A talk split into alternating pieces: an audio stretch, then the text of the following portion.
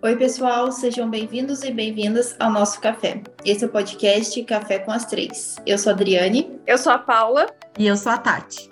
Peguem suas xícaras e vamos começar.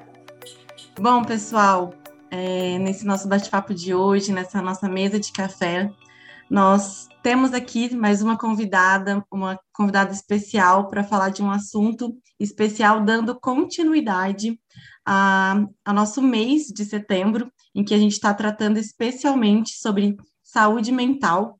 Eu gostaria de apresentá-la, a Tamires Posteraro, que é yogini há 17 anos, cientista social de formação acadêmica, atua atualmente como professora de yoga integral, terapeuta ayurveda, formada na escola de Yoga Brahma Vidyalaya, operadora de mesa quântica estelar e realiza atendimentos de terapia corporal ayurvédica, como a yoga massagem ayurvédica. Atualmente, a Tamires está cursando pós-graduação em terapias integrativas do feminino para poder atuar com mais profundidade com mulheres na busca de seus mergulhos mais internos em suas ancestralidades e curas. Bom, Tamires, seja muito bem-vindo ao nosso podcast, ao nosso café. E já vou iniciar aqui, né, e que antes de você começar, que você nos explique assim como foi seu envolvimento com tudo isso e fique à vontade. A mesa é toda sua. Boa noite, meninas. Primeiramente, eu agradeço o convite e falo não só por mim, mas por todos, todas e todos os terapeutas integrativos e holísticos e ayurvédicos. É, bom, é, eu, eu comecei a minha, a minha trajetória lá na minha juventude, na minha pré-adolescência, né, com yoga, na minha cidade natal, que é Pouso Alegre, né, de onde a gente está falando, e com uma professora muito querida e, e que é uma mestra para mim, uma referência, e quero falar o nome dela, que é, da, é a Edna, e todo mundo conhece ela por aqui, né? E, e eu comecei a trilhar é, no yoga e o yoga me, me trouxe, na realidade foi o yoga que me trouxe até o Ayurveda, né, para resumir um pouquinho, né, as experiências do yoga que me trouxeram até o Ayurveda. Por quê? Porque o Ayurveda, assim como o yoga, são ciências ou tecnologias, né, é uma tradição que vem lá dos Vedas, né, uma tradição védica a, tradição, a tradição védica é, é, de onde vem é, a literatura mesmo, né, os livros e tal. E aqui eu não vou ficar explorando esse tema, que é muito filosófico e bonito, mas acho importante contextualizar. É, essas ciências são milenares, né, tanto o yoga como a ayurveda. O ayurveda, em média, é, tem no mínimo, na realidade não é em média não, mas no mínimo 5 mil anos, né, de história tem dois grandes livros é, que existem e que a gente se baseia neles, né? Que são o Charak Samhita e o Sushrut Samhita. São nomes difíceis aí porque são em sânscrito, mas é, eles levam o nome desses dois é, médicos na época, né? Que a gente pode traduzir como médicos, e eles estudaram tanto a clínica médica védica como a cirurgia médica védica na época, né? E, e acho importante contextualizar assim um pouquinho para que a gente aqui no Ocidente entenda que o Ayurveda ele é uma medicina, né? Onde médicos de fato atuam lá no, no, na Índia, em outras partes do mundo. São poucos os médicos aqui no Brasil, e a maioria é, que traz o Ayurveda da Índia para o Brasil é terapeuta, né? E nós nos, nos, colocou, nos colocamos enquanto terapeutas, é, porque a gente traz não como uma ciência médica, porque ainda não foi considerada como tal, né? Ela é uma, é uma atividade integrativa que a gente chama de holística também, né? E holística por quê? Integrativa por quê? Porque traz a ideia e uh, é, eu, eu digo ideia, né? Porque é um conceito, mas a gente aplica isso e existem comprovações para isso, de que o corpo ele não é só físico, ele, ele também tem é, toda a questão do corpo mental, a gente chama assim corpo mental, mas a gente pode chamar como emocional aqui, trazer como no Ocidente como emocional, e o tal do corpo energético, né? Na psicologia ayurvédica, porque existem, né, as categorias, assim como na medicina tradicional, é, a gente tem a parte é, ginecológica ayurvédica, a parte é, neurológica, a parte é, psicanalítica, né, a parte psicológica, e, e, são especialidades, assim como existem as especialidades no, na medicina tradicional.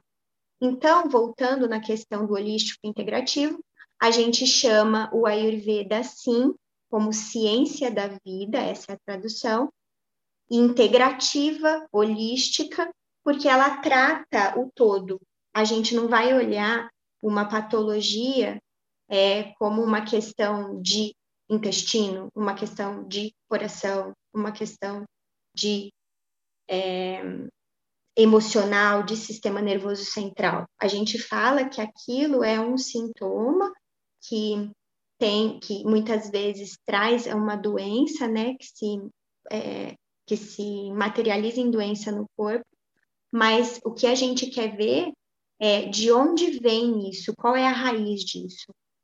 E aí eu trago isso é, para a questão é, do, do, do, do emocional, né? Da, da, mente das pessoas, do emocional, de como que a gente pode trazer o Ayurveda para o tratamento né, emocional e mental é, das pessoas. Vocês querem perguntar alguma coisa agora? Eu, eu posso continuar? Já estou cheia de perguntas. É, Tamires, eu queria saber é, você contou que começou no yoga muito nova, né? O que que te levou? Se foi um interesse aleatório ou se tinha alguma questão emocional envolvida e você viu aquilo como uma forma de lidar com as emoções, né? Porque a ideia desse episódio é justamente a gente mostrar o lado do, do cuidado com a saúde mental através das terapias integrativas. Então, eu queria saber como que você foi parar nisso e, além disso, como que você transformou isso na sua vida, na sua profissão, como que você se formou e tudo mais. Uhum. Então, é, eu comecei no, no yoga, que foi o que me levou para a Ayurveda, muito cedo, aos 13 anos, por uma, por um, através de um livro de um livro de criança, assim, que tinha uma moça que estava fazendo Shirshasana, que é a postura invertida. E aí eu perguntei para minha mãe o que, que era aquilo, e ela me levou até as aulas da Edna. Então, foi assim. E a partir daí, sim, me ajudou muito na, nas minhas questões emocionais, no meu crescimento e na minha maturidade emocional. É, porque a gente fala em inteligência, mas é, a gente, o que é mais difícil para o ser humano é, é, ter inteligência emocional, e isso é uma coisa que a gente constrói ao longo da nossa vida, da nossa trajetória. E o yoga e o ayurveda trazem isso para mim, trouxeram e continuam trazendo. É, por quê? Porque dentro do yoga e dentro do ayurveda, a gente trabalha as meditações, as respirações, como a maioria das pessoas já sabe. E no ayurveda é prescrição yoga, a gente prescreve yoga para todo mundo, independente do biotipo, porque no Ayurveda a gente vai trabalhar com os biotipos. Então, eu não vou me ater aqui a explicar os biotipos físicos, tá? Eu vou me ater, então, a falar um pouco com vocês sobre os biotipos emocionais, porque dentro do Ayurveda a gente também categoriza assim. Então, quando a pessoa chega para a consulta ayurvédica, é, ela, ela vai falar para mim várias coisas, ela traz questões para mim, tanto físicas, emocionais, e se ela está é, tá aberta a isso, as questões mais energéticas. Geralmente a gente se atém às questões emocionais e físicas, porque a gente conecta as coisas. Como eu falei lá no início, a gente não separa uma doença física, uma questão física do emocional, porque a gente acredita que tudo é psicossomático, ou quase tudo, né?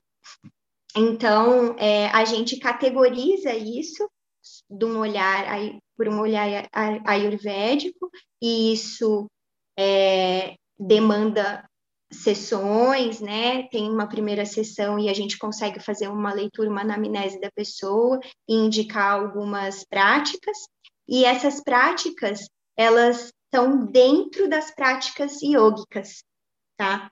Então, a gente indica práticas meditativas, indica práticas de pranayamas, que são exercícios respiratórios, indica práticas de relaxamento, é, que a gente chama de Yoga Nidra, e, e, e é isso, assim, a gente chama de terapia porque realmente a gente senta e conversa e tece, né?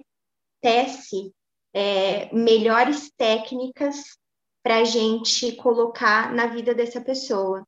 E então a gente constrói uma mentoria, né, para essa pessoa de novos hábitos que vão se adequar melhor para a vida dessa pessoa, né? E trazer mais benefícios para o biotipo dela emocional. É, por exemplo, vamos trazer isso mais para a prática. É, se a pessoa é mais ansiosa, se a pessoa é mais nervosa, se a pessoa está num momento mais depressivo, no sentido de estar tá com, com menos energia, né? Então, tudo isso a gente consegue analisar através do olhar ayurvédico e passar rotinas de, desde alimentos que vão ajudar nos quadros emocionais até práticas iógicas, porque a gente acredita que o nosso corpo físico e emocional ele é construído através dos nossos hábitos. Não, é muito interessante, né? Incrível porque, assim, igual você mesmo falou, é há mais de 5 mil anos, né, que essa medicina já está sendo utilizada, né, no, no Oriente, e hoje a gente ter acesso a esse tipo de informação, de conhecimento e conseguir levar isso para outras, para mais pessoas é muito bom, porque as pessoas às vezes procuram tomar medicação, né? Ah, eu tô com algum problema, é, ou até uma patologia, como você mesmo disse, uma coisa é, específica, e procura um, sei lá, tô com dor no ombro, procura um ortopedista. E às vezes tem alguma inflamação, alguma questão emocional que pode, é, junto, ser tratado, né? E você falando sobre essas questões de ansiedade, depressão, né, que é uma questão que está muito. Hoje em dia a gente tem pessoas muito próximas da gente vivendo tudo isso. E me veio muito a questão das pessoas que estão vivendo o luto, né? As pessoas que estão são enlutadas agora, que existem muitas pessoas próximas de nós passando por essa tristeza profunda, né? Da perda de alguém por conta da pandemia, ou até por outra questão. E, e, eu acredito que isso também possa auxiliar, né? A terapia ayurvédica, né, integrativa, auxiliar nesse processo de luto dessas pessoas, né? É, é, é, com certeza. E aí a gente toca num assunto muito profundo, porque ele também é um, é um assunto é, cultural, porque o luto ele é encarado aqui no Ocidente é, muito diferente daquilo que é de como é encarado no, no Oriente. É, e eu acho que a cultura védica traz muita, muito ensinamento para a gente é, nesse quesito luto, por quê? Justamente porque a gente não consegue encarar o corpo sozinho da sua energia. Vamos chamar a energia aqui de energia vital, que é aquilo que anima esse corpo físico. Então, quando a gente sofre uma perda, né, independente de como essa perda aconteceu, né, se ela aconteceu de maneira inesperada ou não, qualquer perda qualquer, eu diria, mudança mesmo, né? E uma perda de uma pessoa é uma, é uma grande mudança, é uma drástica, né? É, causa efeitos mentais e isso vai para o corpo físico também. Então, o grande ensinamento, assim, falando superficialmente, que eu vejo que a Ayurveda pode trazer, porque vem dessa tradição indiana, védica, é, é da gente deixar fluir E no Ayurveda a gente trabalha muito essa fluidez, né? Através dos elementos. Então a gente sempre vai trabalhar as questões mais sutis, como as questões emocionais, é, tocando primeiro no que é mais denso. E o que é mais denso é, é o corpo físico.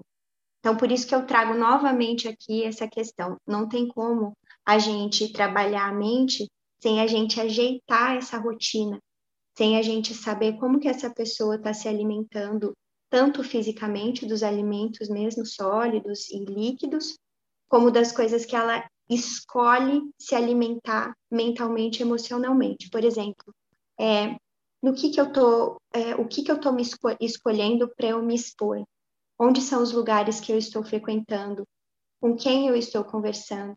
Quais são os assuntos que eu estou discutindo? Né? É, o que eu estou escolhendo assistir na televisão? O que eu estou escolhendo ouvir? E tudo isso alimenta o nosso mental, né? E, consequentemente, as nossas emoções porque o nosso mental ele direciona muito as nossas emoções, né? Os pensamentos fixos, por exemplo, né? Vamos voltar lá do, no, na questão do luto, quando a gente tem uma perda. É, quando a gente tem uma perda, a gente fica muito no pensamento fixo daquela perda ou daquela mudança, né? Então, as indicações ou prescrições que o Ayurveda trabalha com pensamentos fixos, e isso também outras terapias integrativas fazem, é de deixar fluir. E aqui a gente está falando, parece simplista, né? É difícil, são, é, é, não é fácil. Mas a gente precisa entender que existem caminhos para deixar fluir, para a gente deixar esses pensamentos repetitivos mentais e, e, e tentar traçar outros rumos. Quando a gente está num momento crítico de crise, a gente precisa de ajuda. E o mais importante e o mais ideal, eu diria, perdão, não é importante, é a gente ter mais de um profissional auxiliando, não para misturar, para confundir, mas para agregar, que é isso que o papel das terapias integrativas e do Ayurveda traz integrar e adicionar uma outra visão. É claro que a gente não vai tratar um paciente, um cliente com Ayurveda e, ao mesmo tempo, tratar com esse paciente está indo num psiquiatra ou num psicólogo que é avesso a essa terapia. Tá? É, isso é muito importante entender e precisa ser tocado. Por isso que a gente precisa conversar disso. Para os, os outros profissionais da saúde, aliás, os profissionais da saúde, porque eu não, não sou, e a maioria dos terapeutas ayurvédicos não é, para que as pessoas começam, comecem a integrar os conhecimentos e, de fato, esses dois conhecimentos, os tradicionais e os integrativos de outras culturas, como é aqui o Ayurveda que a gente está falando, possam ser muito eficazes e realmente é, darem certo. Porque muitas vezes na minha prática é, acontece de ai, mas não pode, né? Essa prescrição talvez não médico ou eu sei que isso é uma questão muito polêmica que eu estou tocando, mas pode acontecer e o meu alerta é esse. Se você quer fazer uma terapia integrativa séria, que é o Ayurveda, quando esse terapeuta é formado, no meu caso a formação é de dois anos, né? A gente se forma numa pós-graduação com médicos. É, se ele é um terapeuta sério e você está afim de acompanhar com um terapeuta ayurvédico e também com um médico, é importante que esse médico e esse terapeuta saibam um do outro. Não para interferir, mas só para não confundir. Eu ia te fazer essa pergunta, se combinava, né, os tratamentos, porque eu estou aqui como uma pessoa bem leiga. Eu até queria entender, assim, como que a pessoa busca essa terapia com você, o que é, acontece alguma coisa, é uma indicação, ela sai buscando e fala assim, ah, eu acho que isso daqui é para mim. Como que é isso? É, deixa eu aproveitar e complementar. É, Tamires, eu queria que você explicasse para a gente, assim, de uma forma básica, considerando é, quem não sabe absolutamente nada, assim, tentasse, né, explicar um pouquinho, resumir um pouquinho do o que é a Ayurveda e como que, como que ela trabalha, né, assim, talvez explicar um pouquinho sobre esses biotipos, eu sei que de forma bem resumida, porque, né, a gente não tem tempo para para falar de forma detalhada e né, nem seria possível, mas tenta trazer para a gente um, um, panorama geral, assim, para quem nunca ouviu falar. Eu sei também que tem um, um grande preconceito, daí não só em relação à Ayurveda, mas até o yoga mesmo, qualquer terapia alternativa no sentido de ah, mas é religião, né? O pessoal acha que que tem alguma conotação religiosa. Ah, não, mas eu não sou budista, então não posso fazer yoga, sabe? Assim, um, um pensamento bem, bem, bem equivocado mesmo. Então, é, explica para a gente um pouquinho, até para ajudar a clarear isso, para quem não conhece nada. Claro. É, vamos lá. Eu vou falar então um pouquinho sobre como que é a, uma sessão, tá? Então, a, a pessoa, ela chega para a sessão ayurvédica e a gente vai ter um bate-papo. Esse bate-papo vai ser direcionado é, através de um questionário. Esse questionário não é como um questionário pronto que tem aí pela internet, tem vários, milhares de questionários prontos de Ayurveda. Não. É um questionário que cada terapeuta tem um, mas a gente segue um protocolo, tá? Quando a gente se forma em Ayurveda, a gente segue um protocolo. Esse questionário é como se fosse uma anamnese. Desse questionário, a gente vai tirar uma conclusão dessa primeira sessão do que, que a pessoa precisa reequilibrar mais, tá? E como que a gente mede o que a, a pessoa precisa reequilibrar? No momento que ela está passando. É através desse questionário que analisa o, o, o teor dóstico da pessoa. Eu vou explicar o que, que é isso.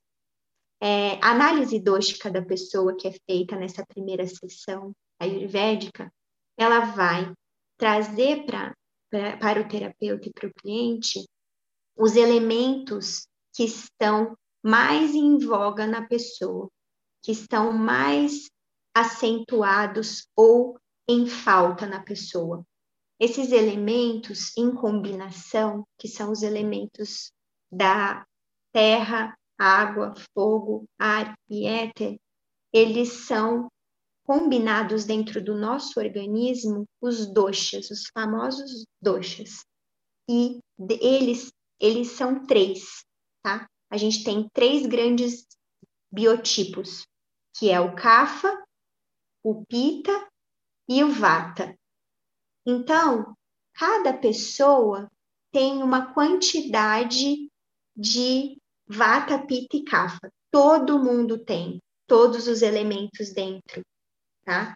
Porque senão a gente não estaria aqui se movimentando. Nós temos água, nós temos terra, nós temos fogo, nós temos ar e nós temos éter. A terra, ela é sim, ela é simbolizada e ela é na prática o que dentro do nosso corpo?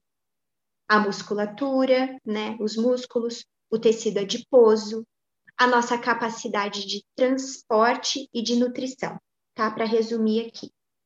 É, ela também, a CAFA, rege toda a, o, a, o nosso funcionamento pulmonar e estomacal.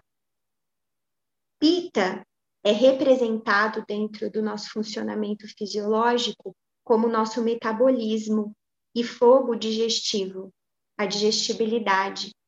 Então, o metabolismo, né, traduzindo aqui. É, vata é relacionado, e a gente fala que ele rege, né, ele governa sistema nervoso central e ósseo no nosso corpo, e também o nosso corpo emocional nossas emoções. Então, todo mundo tem tudo isso dentro do corpo, né? E aí, através dessa primeira sessão, eu retiro e mostro para a pessoa, dessa anamnese, eu retiro e mostro para o cliente o que está em escassez e o que está muito elevado, causando desequilíbrios físicos emocionais e energéticos. E daí a gente tira o nosso primeiro programa ayurvédico, ou mentoria ayurvédica, né? Tem outros nomes que, que cada terapeuta coloca, porque aí vai depender do público que ele está atendendo. Ou mesmo dinacharya, né? Quando vem uma pessoa que já conhece o Ayurveda, a gente já fala, ó, oh, esse aqui é o seu dinacharya, que é a sua rotina, para você se equilibrar. Tá? Então, é muito profundo, não é só uma, ah, eu vou te dar uma dieta ayurvédica. Não, a gente fala de tudo um pouco nessa primeira sessão, e se a pessoa decide continuar a terapia, aí a gente vai adentrando outras camadas e prescrevendo coisas mais sutis. Então, a gente sempre vai do mais denso para o mais sutil, da alimentação regulada até uma prática mais sutil, como uma respiração, como é, uma prática yógica. E lembrando que lá a parte física não é só alimentar. O Ayurveda trata muito o corpo e as patologias com massagem. E essas massagens também têm uma gama gigante assim de especialização. Eu trabalho com algumas delas. E aí, só para dar um gancho lá, a pergunta é, sobre como a pessoa chega né, no Ayurveda, geralmente essa parcela de, de pessoas que procuram o Ayurveda é uma parcela que já é, pratica yoga, porque ouve falar né, dos doshas, porque tem asanas, que são as posturas corporais, e que são mais propícias para tal dosha. Então, a maioria das pessoas que procura é através do yoga. Mas eu tenho tido é, surpresas muito gratas, assim, de pessoas que nunca ouviram falar e chegam até mim, assim, é, sem saber nada, e a gente começa a construir a terapia justamente desse ponto aqui que eu estou falando com vocês, do que é, e isso é muito, muito maravilhoso para mim, porque é, é, contextualizar, né? É um trabalhão porque você contextualiza para depois trabalhar. Mas é muito legal porque as pessoas é, realmente sentem diferença é, na vida, porque a gente vai moldando uma rotina diferente.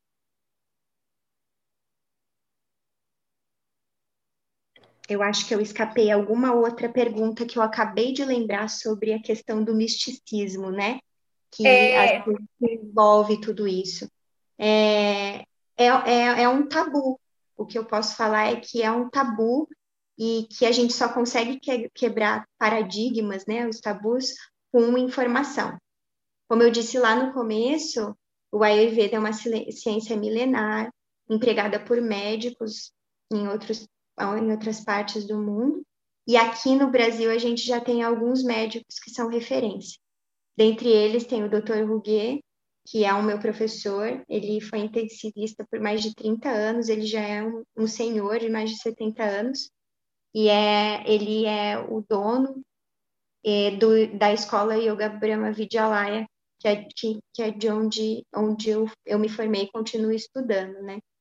Então, o tabu, é, eu acho que ele é muito, ele vem muito dessa do conceito mal entendido do que é energia. Hoje em dia a física, a física quântica traz bastante disso e ajuda os ocidentais que são muito nós ocidentais que são muito racionais, né? Opera, operamos muito no complexo do ego e, e da racionalidade. Então a física quântica é, veio trazer esse grande ganho assim é, para as pessoas entenderem que a energia, o campo eletromagnético, ele realmente existe e ele opera de uma, ele opera assim é, de uma forma poderosa, né, no nosso corpo físico. Imagina no nosso, nas, nas nossas emoções, né? É muito fácil entender. Eu faço essa experiência legal com os meus alunos de yoga de pegar a tigela tibetana e colocar água dentro dela. E aí a gente bate, eu não tô com ela aqui, né? E ela provoca aquele som maravilhoso que toma o ambiente e a água começa a efervescer, não esquenta, né? Mas ela efervesce, é, ela começa a vibrar. E isso é a, isso é energia. Isso é um som que provoca um movimento. né? Assim como o pensamento provoca movimento, assim como a lua movimenta as águas do planeta e as nossas águas, que é uma coisa que a gente não toca, essa energia que chega, a gente não vê, a gravidade a gente não vê, mas ela está operando. É assim né, na, com os pensamentos. Então, se eu estou com padrões de pensamentos repetitivos e que eu ainda nem tomei conta deles, é certo que esses pensamentos eles estão agindo no nosso corpo físico e aí causando pânico, causando nervosismo, ansiedade, síndrome do intestino irritável, é, prisão de ventre ou, ou desbiose, né, que a gente chama, é, ciclos menstruais completamente desregulados, é, enxaquecas, inflamações. Então. Tamires, ainda sobre como é o tratamento e a, e a dinâmica, eu não sei nem se dá para chamar de tratamento. É, é, tratamento mesmo que a gente fala? Tratamento. Uhum. Tá. É, a gente ouve muito né, o pessoal se denominando como os doxas, né? Eu sou isso, eu sou aquilo. É, isso é uma, de fato, uma característica. Então, assim, cada pessoa é meio que é representada por um dosha, nasce daquela forma, e a, aí a gente tem que trabalhar para deixar aquilo equilibrado e, e, buscar o aprimoramento daquilo em cada pessoa, ou é uma coisa circunstancial? É, eu começo um tratamento hoje com determinados desequilíbrios e a vida evolui, coisas acontecem, isso é mutável, não é? Como é que é? Os dois. Vamos lá. É, a gente tem dois, dois grandes conceitos é, com relação a doxas. Primeiro, prakriti, que significa sua constituição natural, como você nasceu. Quando eu nasço, eu nasço com determinado nível de kafa, pita e vata. A partir, é, ao longo do tempo da minha trajetória de vida, das fases de vida, esses doshas, eles vão mudando. Como mudando? Não é que você tem um dosha e depois, logo depois, você muda do nada. Isso depende da pessoa. O fato é que ele é, eles são flutuantes, sim, dependendo da sua trajetória de vida. E cada fase de vida tem uma, um dosha predominante. Por exemplo, quando a gente nasce, a parte da infância, ela é kafa. O que, que quer dizer isso? A pessoa, a criança, ela precisa ser bem nutrida, ela precisa aterrizar, pensa nisso, ela precisa estar tá bem, bem nutrida, bem estruturada. Então, é a fase da vida kafa ela precisa se alimentar bem, né? Criança né, não faz dieta desintoxicante, né? Ela precisa se nutrir para poder crescer bem, ter um bom desenvolvimento físico, mental, né? E energético. Chega a, a fase de adolescência até a fase da mulher de menopausa e do homem até os 60 anos, é a fase pita, que é a fase que a gente deveria estar com Agni, o nosso fogo digestivo, que não só tem relação com a parte intestinal e tal, mas com a libido pela vida, o ânimo, é, construir as coisas, muito, muito relacionado a ego.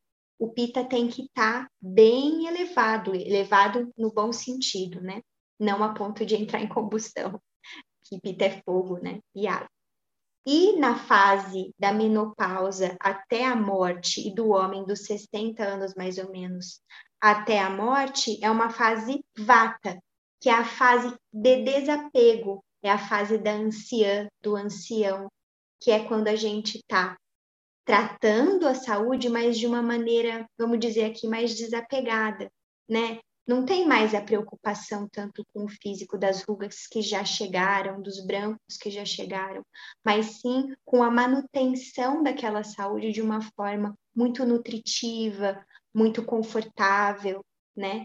Para que a gente possa se desprender desse corpo físico de uma maneira mais, da maneira mais confortável e, e, e saudável possível e não morrer de uma doença degenerativa do sistema nervoso central, né? A gente tem muito isso no Ocidente, né? Ah, é velho, então tem dor. Ah, é velho, tá com Alzheimer. Então, ah, é velho, tá com Parkinson. Não, isso é muito ocidental, né? Não é assim que a gente enxerga. E o Ayurveda, ele é muito importante essa essa sua pergunta, porque o Ayurveda ele busca exatamente isso, é a ciência da vida. Então ele busca tanto um nascimento como uma vida, como um, uma passagem de vida e morte boa, né? É, todas as fases no seu equilíbrio, tá? Então, por isso que é importante esse conceito. As pessoas têm, nascem com dosha, tem a pessoa que tem é tridosha, que é kapha, pitta e vata, muito parecido, que nasce assim.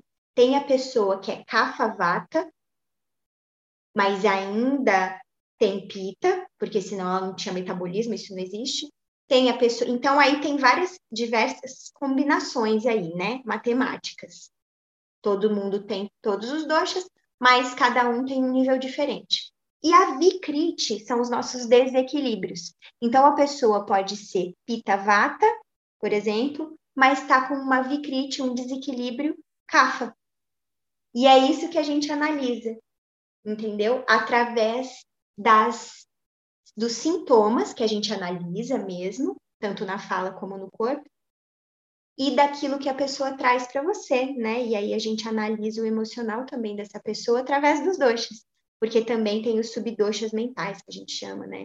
Se essa pessoa tá com mental mais cafa, mais pita, mais vata. Então essa é a importância aí da gente entender, né, dessa flutuação dos, dos doxas eu não costumo focar muito nisso, porque as pessoas ficam muito presas a se categorizarem e aí elas não mergulham mais profundo para entender o que que esse dosha traz, porque todo desequilíbrio, ele não, o desequilíbrio não é ruim, o desequilíbrio é um mensageiro. Então a gente precisa é, às, vezes, às vezes a gente tende muito também a, a usar essa categorização como justificativa para as coisas, né? Igual a gente faz com signo, que a gente usa signo para botar a culpa em tudo, né? Eu, eu sou ariana, então, né, tô querendo matar alguém porque a pessoa não está fazendo o que eu quero na hora que eu quero, do jeito que eu quero e rápido. Eu, ai, não tem paciência, sou de Ares, sabe? Como se fosse uma licença para alguma coisa. É muito ah. superficial, é muito importante. É, totalmente. Eu não, eu não me atenho a isso, eu me atenho às características que aquilo está trazendo na pessoa. E aí, quando a gente fala das qualidades dos doxas sem nomeá-las, a gente consegue é, trabalhar melhor o emocional dessa pessoa. Eu tenho um exemplo, que eu, eu adoro tocar nesse assunto, que é parto humanizado, né? Aí é outro assunto, mas o exemplo. No parto humanizado, a gente não fala para a pessoa, a doula, a parteira, ela não fala para a pessoa, ah, você tá com 8,5 de dilatação. Você não, você não, você não, não, não, não, não é essa coisa da, de categorizar e a pessoa fica com um negócio fixo na cabeça. E aí você não consegue fluir. E aí a mulher fala, nossa, eu não saio dos 8,5. E aí o parto está na mente. Assim como as doenças também estão na mente todos os processos fisiológicos, eles também estão conectados à nossa mente, né? Assim como o parto. Por isso que tanta mulher trava, por isso que a gente trava nos nossos padrões e não consegue mudar padrão. Porque a gente fica ali na superfície, eu sou assim. Não, você está assim. Você é a sua prakriti. E é para ela que você precisa retornar. Mas para você retornar, você precisa descascar o cebolão, né? A gente é um cebolão. Uhum. Que no caso dá um baita trabalho, né? Diário. Então, é muito do ser humano é, falar, encontrar culpados, encontrar justificativas e falar, bom, então é por isso, né? A tal da síndrome de Gabriela, né? Não, eu nasci assim, eu sou assim mesmo, não tem muito o que fazer. Ou então usa essas, essas categorias, essas essas descobertas justamente para se justificar e se manter na zona de conforto. Né? Então, não, eu sou assim, eu tenho essas características e pronto. Né? Ganha desculpa e ganha explicação e ganha justificativa. Olha que combo maravilhoso, né? Então, eu posso ficar aqui sentadinha, me justificando pelas minhas mazelas, e é isso. Porque o mudar de fato, ah tá, eu sei, eu entendi, eu estou me conhecendo, mas e o trabalho de mudar aquilo, né? E o tanto que dá trabalho, e o trabalho diário, né? Um trabalho de uma vida inteira. Se fosse, ah, só ter um insight de consciência uma vez na vida e pronto, estava tudo resolvido, era muito fácil, né? Todo mundo estava desperto. Sim. O ah, eu não consigo. É, é a mesma, voltando lá para a questão emocional. Ai, mas eu estou muito ansioso, já fiz de tudo e não passa a minha ansiedade. Não quero simplificar a ansiedade, jamais, tá? Mas aí a pessoa não está olhando porque ela está comendo. Ela está se entupindo de café. Ou ela está se entupindo de açúcar. Né? E aí esse processo de ansiedade também leva a pessoa a ter questões físicas é, candidíase, né? Um exemplo que, que acontece muito nas mulheres, uma TPM fortíssima, né? E fora fora a, a, tudo aquilo que a gente, como mulher, é, usa para se castrar, né? Eu, eu, uso essa palavra forte porque é, é assim que acontece, né? é, com excesso de trabalho que a gente se coloca e tem para fazer, é, com anticoncepcional, é, né, com uma, uma cobrança absurda, né? Enfim. Matando então, o, o nosso feminino, né? Isso, e o Ayurveda traz muito disso. E o feminino, ele está muito, o trabalho com os femininos, com as feminilidades, está muito relacionado ao, ao nosso corpo emocional. A gente, enquanto mulher, ou um homem que se considera mulher e tem essa energia feminina, porque a gente fala nas integrativas de, de femininos e masculinos, feminilidades e masculinidades, e também na academia, né, na antropologia, a gente também nomeia assim, não é só nas integrativas, como uma energia, né? Então, se a gente não trabalha, enquanto mulheres, essa questão da energia feminina, isso também traz mazelas emocionais. Cada dia mais eu, eu, eu percebo isso em mim, nas, nas minhas experiências pessoais, porque eu acho que para a gente ser terapia, terapeuta de algo, a gente precisa vivenciar isso. É, e cada vez mais eu não consigo desassociar é, a questão do trabalho com os femininos de qualquer terapia que eu vá aplicar, né?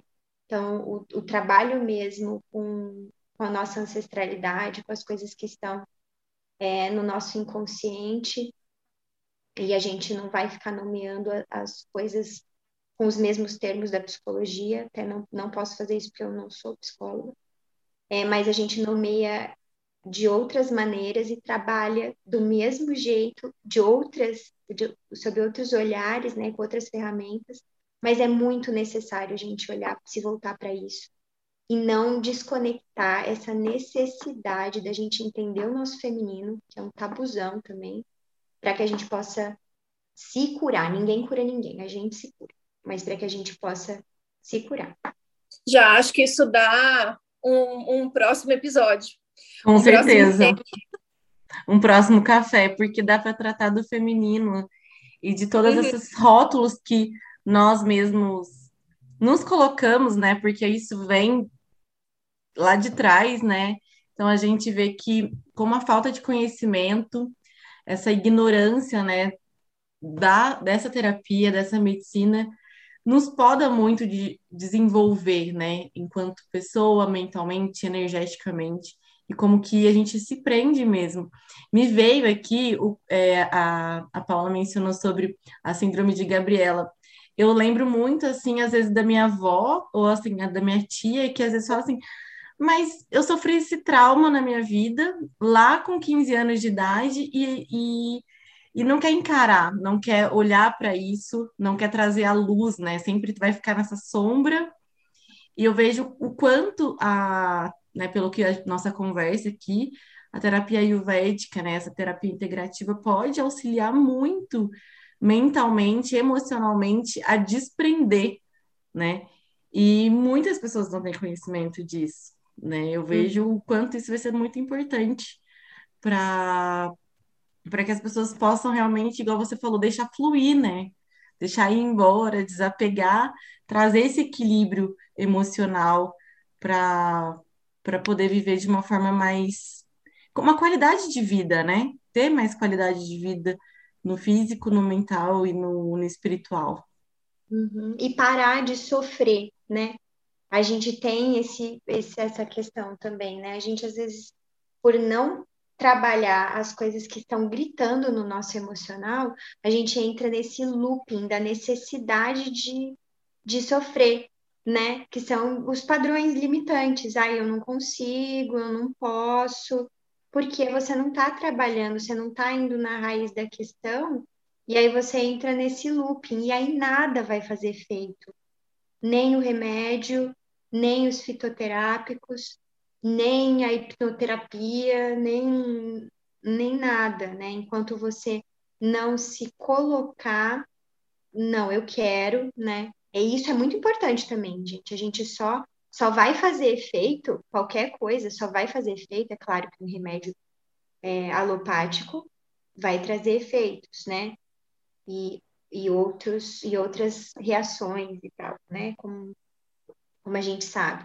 Mas se você está afim de seguir por um caminho que não é o tradicional, de se entupir de remédio quando não é necessário, né? Acompanhamento médico é sempre necessário, mas quando não é necessário, é, não adianta você não, você tem que se propor a estar tá aberto, né? Muita gente já chega armado. Também faz parte do papel do terapeuta desarmar, tá tudo bem. Mas é muito importante a gente ir para uma coisa nova aberto, né? Deixa eu ouvir o que essa pessoa tem para falar, mesmo ela sendo mulher, mesmo ela sendo mais nova, né? Que é uma outra coisa que a gente encara, né? Enquanto mulher e mulher que, que não é tão mais velha. E o que mais que eu posso conversar aqui com vocês? Tá tão gostoso, tá um é... café mesmo. Tá, tá faltando o, a Dexi, o é chá. Gente, a Tamires faz uns blends de chá que eu já adquiri, é muito bacana, porque eu, igual você falou assim, ah, mas é muito ansiosa, mas sim top de café. Eu me encaixo perfeitamente nisso, tanto que é, a gente começou a trocar ideia por conta disso, porque eu, eu, eu vi você falando assim, né, no seu perfil do Instagram, até depois você deixa aqui para as pessoas que estão ouvindo te conhecer e conhecer toda a sua. Que todos os dias eu vejo que você compartilha muita, muito conhecimento muito aprendizado e experiência.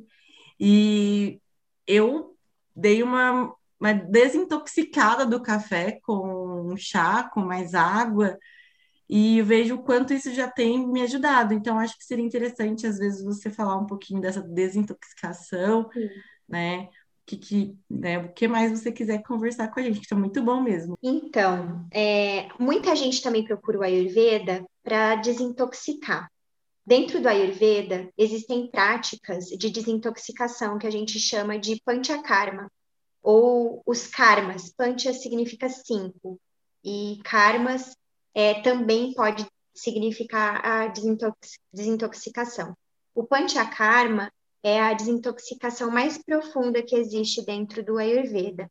E a gente geralmente pratica o Panchakarma dentro de uma clínica ayurvédica e também tem que ter a presença de um, de um profissional da saúde, tá? Ou um enfermeiro ou um médico que possa estar tá auxiliando, porque existem procedimentos mais invasivos. Então, essa é uma outra informação que eu gostaria de deixar Existem desintoxicações que sim podem ser feitas em casa e prescritas pelo terapeuta Ayurveda, como eu faço, que são as terapias é, de desintoxicação leve, tá?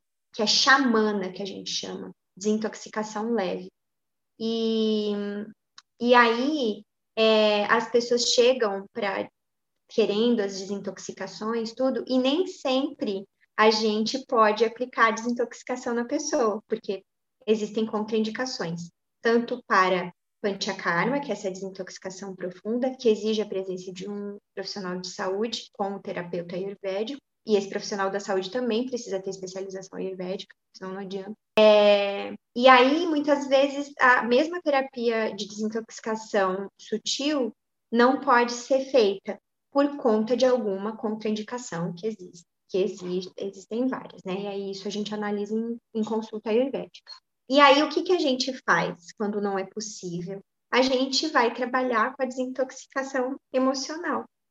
E dentro dessa desintoxicação emocional, a gente trabalha com aromaterapia.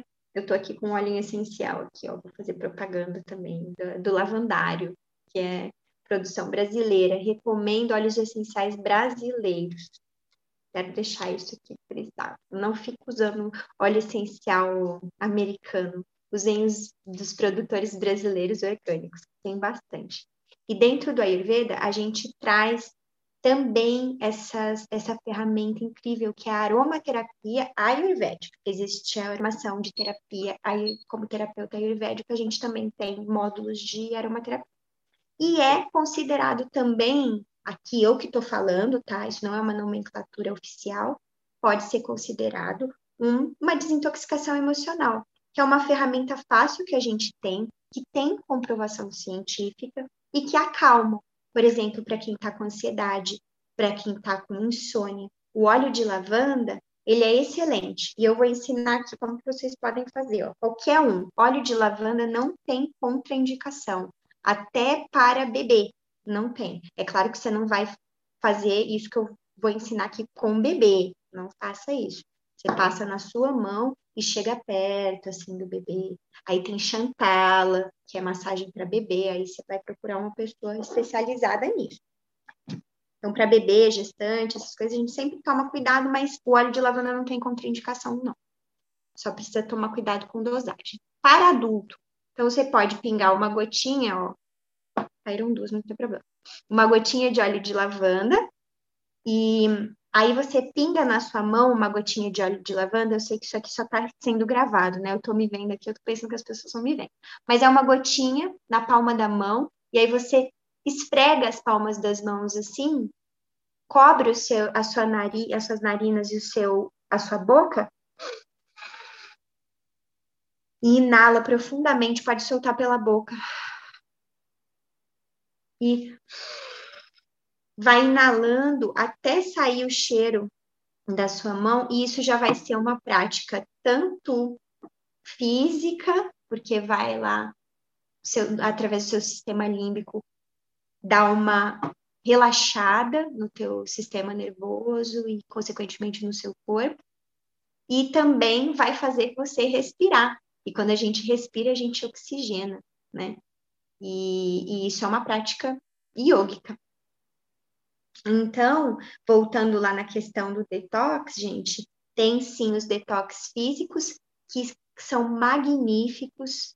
É, quase sempre eu indico, dependendo da estação do ano, existem desintoxicações para cada estação do ano e para cada biotipo, mas os, as ferramentas mais sutis, como a aromaterapia, é, é muito efetiva também, mas ela precisa ser sempre acompanhada com com outras ferramentas para realmente dar efeito.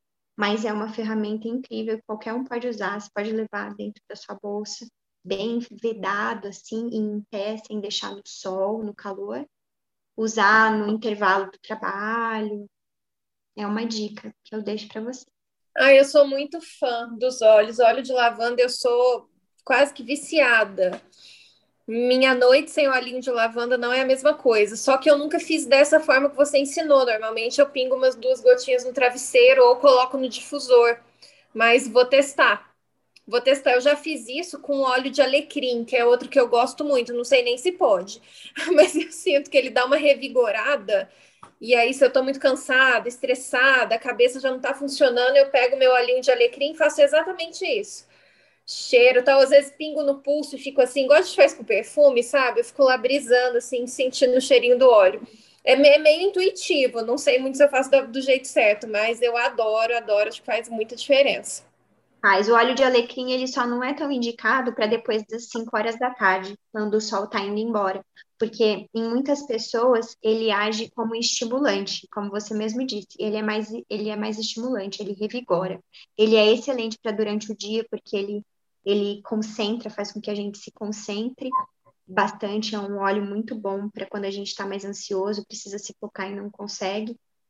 É excelente. E os chás também são é, muito utilizados, muito utilizados no Ayurveda, porque a gente a gente traz as, as potencialidades das ervas, das plantas medicinais e dos chás é, não, na bebida, e isso, além de você trazer as potências das ervas, você também traz o quente para o seu organismo, quente morno, que é o, é o líquido mais ideal para a gente tomar, por exemplo, de manhã, que é outra dica. Nunca tomar coisa gelada pela manhã. É uma dica ayurvédica, de outras medicinas também. Por quê? Porque quando a gente acorda, o nosso metabolismo, ele também está acordando. A gente sempre usa é, a, a contemplação da natureza como guia, né? Nas medicinas mais tradicionais, né? né? Nas medicinas mais antigas, a natureza é sempre guia. É, os ciclos internos e externos, eles deveriam estar alinhados e ser termômetro, o, a natureza, né? Então, o sol está nascendo, nosso metabolismo também está crescendo aos poucos. Eu jogo um negócio gelado para dentro, eu não tenho fogo digestivo, Agni, para isso, né? E aí eu já já cai, já diminuo a temperatura do meu corpo que está querendo aquecer, né? Então não é indicado e nem comer coisas muito cruas de manhã não é ideal, porque também traz o aspecto do frio para dentro do corpo e a gente não quer isso. Então por isso que a dica do chá pela manhã é muito boa. E autopercepção, gente. Café é quente, beleza. Mas para certos tipos de biotipo, não é bom. Então se autopercebe. Se você logo depois fica um pouco acelerado, o seu coração está batendo forte, ai meu Deus, né? Mas se você já fica mais acelerado, não é uma boa coisa, né? Você tem que ir aos poucos acordando. Por isso que é muito importante a gente acordar com o sol. E isso vai fazer muita, total de, de é, é, diferença no funcionamento do nosso sistema, do, dos hormônios, né? Do nosso metabolismo do nosso do funcionamento do nosso intestino. Tamires, para a gente encerrar aqui, é, como que você orienta a gente a buscar um profissional que seja né, com credibilidade? Qual que é a sua dica para a gente? Bom, gente, minha dica é entender onde esse profissional, o terapeuta ayurvédico, né, que é sobre isso que a gente está falando, ele se formou, né? É, o terapeuta ayurvédico, ele, ele tem uma formação que dura de um a dois anos. No meu caso, eu fiz uma formação numa escola tradicional aqui do Brasil, que é uma das poucas que existem, que é de dois anos, né? É considerado uma pós-graduação para quem já é da área da saúde, mas a gente tem reconhecimento, né, como uma terapia integrativa. É, e aí a gente tem acompanhamento, né, dentro da, da, da formação, a gente é acompanhado por profissionais da área da saúde e se forma como terapeuta ayurvédico ou como uma nutricionista ayurvédica ou como um médico ayurvédico. Então, o que eu aconselho é que vocês procurem profissionais que sejam formados em uma escola tradicional de ayurveda. Bom, Tamires, muito obrigada por aceitar esse convite de contar aqui toda a sua experiência, seu envolvimento com a, com a medicina ayurvédica. É, foi um prazer te ter aqui